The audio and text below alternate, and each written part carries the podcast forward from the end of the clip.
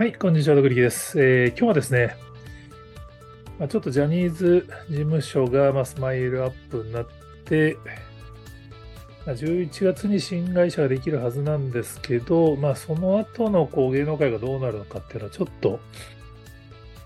まあ、予測記事というか、ちょっと憶測の記事ですけどね、書いてみたので、ちょっとその反応も含めてご紹介したいと思います。まあちょっと Yahoo には、えーポストジャニーズを担うのは新会社が K-POP か 2B かっていうちょっと、まあ、釣り記事気味のタイトルで書いてみました。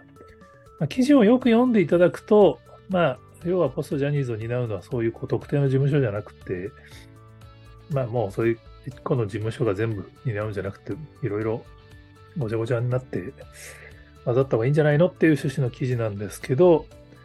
これはあの Yahoo 編集部があの Yahoo トピックスにピックアップしていただいてですね、その時のタイトルが、ポストジャニーズを担う筆頭は K-POP みたいなタイトルだったんですよね。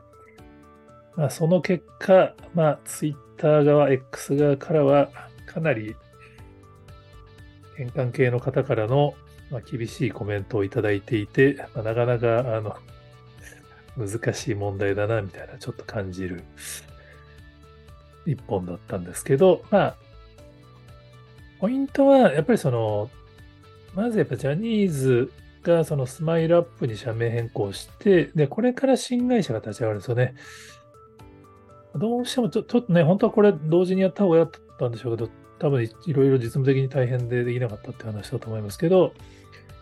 ジャニーズはあくまでスマイルアップになって、あの被害者への補償に専念するんだけれども、まあ既存のタレントは新会社に移って、エージェント制で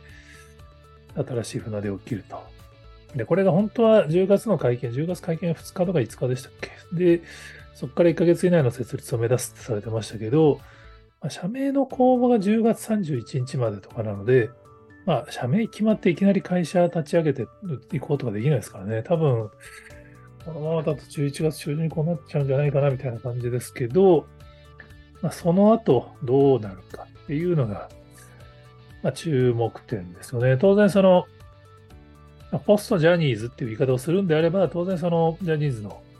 タレントのほとんどは新会社に移るはずなので、ポストジャニーズは新会社ですっていう風になると思うんですけど、まあ、ちょっとね、時間かかりそうですよね。結局、二宮さんが対象されるっていうニュースの方が先に出ちゃって、まあ、メディアの報道では、この後、やメジャーにドミノが加速するんじゃないかみたいな記事も出てますけど、個人的にはね、やっぱり若いメンバーはいきなり移れないと思うんで、まだ様子見モードじゃないかなと思ってたりしますけど、まあ当然やっぱりどうなるかわかんないと、いる人たち不安ですよね。ジャニーのチャンネルでも、まあ、あの4人のメンバーが、まあ、会見2日後、翌日とかなのかな。だからもうどういう体制になるのか全然わかんないみたいな発言を率直にしてるのが印象的でしたけど、ただ一方で、まあ、スマイルアップ所属タレントってことになるんですかね。平成ジャンプが10月に初のデジタル配信を発表して、まあ、これ結構話題になってるそうですし、まあ、直近だと、カトゥーンの亀梨さんが YouTube チャンネルを開設して、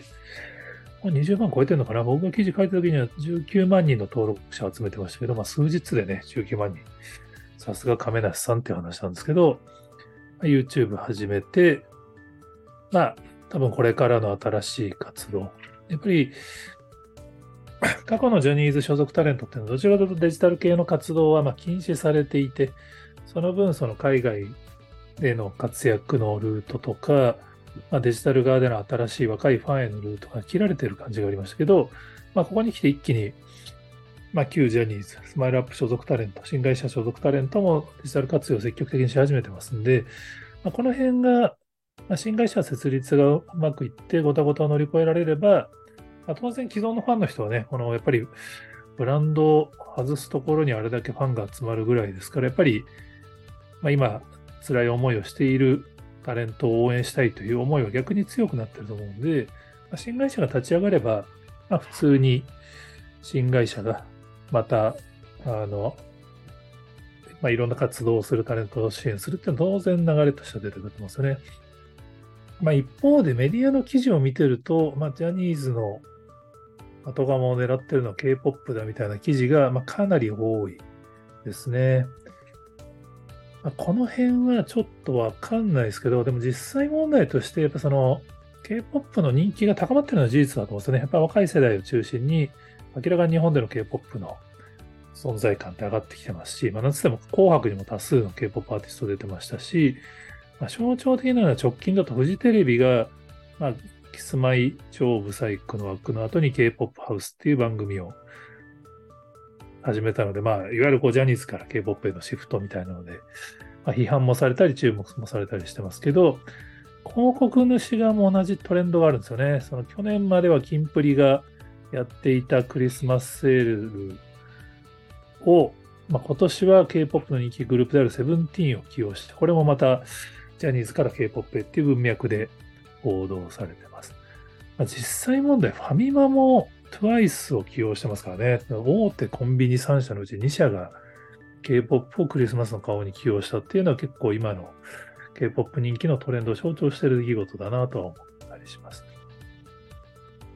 まあ、別の文脈でメディアがあの報道しているので多いのが、まあ、2B がジャニーズの、まあ、受け皿になるっていう文脈ですね。今 2B は多分13人、元ジャニーズ出身者のタレントが移籍してる感じだと思いますけど、まあ、IMP もね、あの無事にデビュー国話題になってます。2曲目、3曲目なのかなその、なんかラジオのリクエストチャートでトップ3に入ってるみたいな記事をさっき見てましたけど、まあ、なんて言ってもね、やっぱり元キンプリの3人が合流してナンバーアイっていうグループを立ち上げたことで、まあ、これ同時、ライブの同時者も50万とか超えてましたし、まあ、なんか岸さんが X を始めて、そこで何だったかな？なんかのコンビニのなんか、あの、メニューをあの投稿、食べてるのを投稿したら、それが全国から消えるみたいな記事もあと、ね、やっぱりこの3人の影響力がめちゃめちゃ大きいですからね。まあ、2B の存在感が、まあ、少なくともジャニーズの今活動がちょっと止まってる間、そこの枠にうまく入れそうな感じはありますね。まあ、この3人がテレビに起用されるかどうかっていうのは個人的に注目点だと思ってますけど、まあ、別のメディアの報道でいくと、まあ、2B ジュニアドームお披露目構想みたいな記事もあってですね、まあ今、2B ニュースターっていう、まあ、その、若手、まあ、本当にいわゆるジャニーズジュニア的な世代のオーディションを 2B が実は、会社設立直後からオーディション募集をして始めていて、まあ、このメンバーが来年ドームでお披露目されるんじゃないかっていう記事が出てました。これちょっとわかんないです。飛び出し記事なのか、オンプラなのかわかんないですけれども、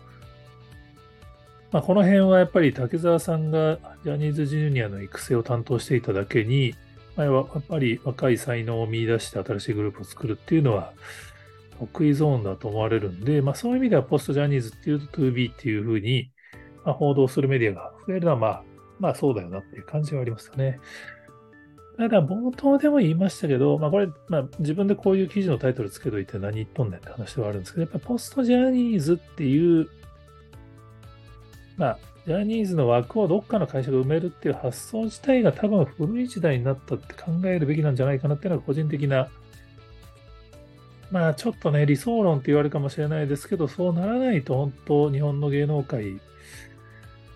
変われないんじゃないかなっていうのはちょっと個人的に思ってたりします。まあ僕はあの、スカイハイさんファンというかウォッチャーなんで、まあ、ダンクがやっぱり非常に印象的だったんですけども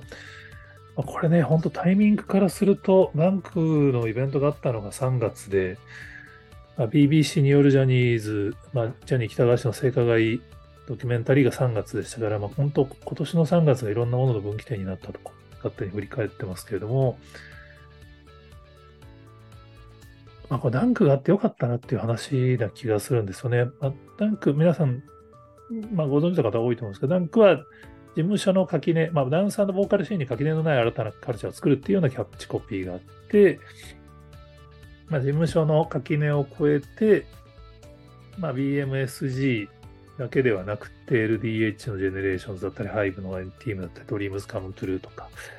本当にさまざまな事務所のアーティストが参加しているイベントで、これ K-POP ではこういうあの事務所横断のイベントというのは結構もう増えてるらしいですけれども、日本でこういうのが開催されるのは多分今回が初めてだったと思うんですよね。で、非常に印象的だったのが、その、ダンクショーケースっていうそのイベントにおける、これ多分最後だと思いますけど、ダンクを歌いながらみんながサイファーをするっていう。これやっぱりすごい象徴的だと思うんですよね。その、当然いろんなアーティストが出る音楽イベントっていうのは、まあそのフェス的なものが日本でもたくさんありますけど、まあ通常は、まあそのセットリストに沿って各アーティストが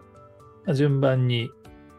演奏するっていうパターンだと思うんですよね。でもダンクは何が大きく違うかって、やっぱりコラボがめちゃめちゃ多くて、グループ関係なく一緒にステージに立ってるんですよね。でやっぱサイファーが本当に象徴的で、まあこれはあの、ダンクの番組でもスカイハイさんがこだわりがあるようなことをおっしゃってましたけど、まあ、要はみんなが同じステージで輪を作って、その真ん中に一人ずつ、まあもしくは数人、自分のダンス技術を見せるために出てくるっていう、このダンス界の象徴的なシーンですけども、これをやっぱりこの日本のこれだけの人気グループが、まあ、ごちゃごちゃっとみんなでステージの上に出て、みんなで踊るっていうのは、やっぱこれ本当にその、まあ、いわゆる垣根を越えてみんなが混ざっているっていうのを表現する上ですごい象徴的だったと思うんですよね。で、これが今年の3月にされていたっていうのはすごい良、まあ、かったと振り返れるんじゃないかなと思っていて、やっぱりこのイベントを見た、まあ、メディア業界、音楽業界の人がやっぱ相当影響を受けてるっぽいんですよね。日本でもこれできんじゃんっていう。まあ、これは日テレさんとスカイハイさんがやった企画になりますけど、ダンク自体は。これが3月にあった結果、まあ、明らかに7月の TBS の音楽の日はこれに影響されて、まあ、事務所関係ない、まあ、事務所横断で総勢90名集めたダンスギフトライブってなってるんですね。これも見た目、まあ、企画自体ももろダンクじゃんみたいな話ですけど、ここでやっぱり大きかったのは、ここにあのトラビスジャパンというか、そのジャニーズ事務所からも参加したっていう。ダンクには残念ながらジャニーズ事務所は参加してなかったんですけど、まあ、TBS がその橋渡しになることによって、まあ、同じような事務所横断企画をちゃんとジャニーズ事務所が入った形で7月にやれた。これはね、大きかったと思います。これ多分ジャニーズ事務所の会見の後だと逆にやれなかった可能性があるんですよね。でも逆に7月にやれてるんで、もう歴史が動き始めてるんですよね。で、まあ、ミュージックステーションにも BE:FIRST と JO1 が出演しましたし、これね、ようやるなと思うんですけど、ダンクショーケース第2弾、今年の12月にまたあるんですよね。でここにすでに 2B から IMP が参加することも決まってますんで、まあ、もう 2B もちゃんとこのダンクの枠に入るよっていう宣言をしてい。まあ、個人的な理想としては、ぜひ12月のダンクに、まあ、トラビスジャパンあたりが出てくれると、まあ、今年は本当にその、まあ、性加害問題で、まあ、ファンもいろいろ傷ついた年ではありましたけども、やっぱりこの、そういういわゆる旧ジャニーズ事務所における、まあ、忖度的なものっていうのが、こういうダンク的なもの境界線がなくなってみんなで混じっていろんなことやるんだっていうふうになった年だっていうふうにも見える、振り返れるようになるんじゃないかなって12月、まあちょっとね、紅白どうなるかもわかんないですけど、まあ年内にそういうこう来年への希望を見れる感じのスタートが切れるといいんじゃないかなって、まあ普通に考えるとね、12月中はメディアがおとなしくしてそういうことはせずに、年明けからみたいなのが、まあ、今のメディアのシナリオかもしれないですけど、フジテレビなんかも年末の番組、ジャニーズタレントそのまま起用するって宣言してますし、紅白にどれぐらい、あの、まあ、ジャニーズ、スマイルアップ、まあ、新会社所属のアーティストが出演するかわかんないですけど、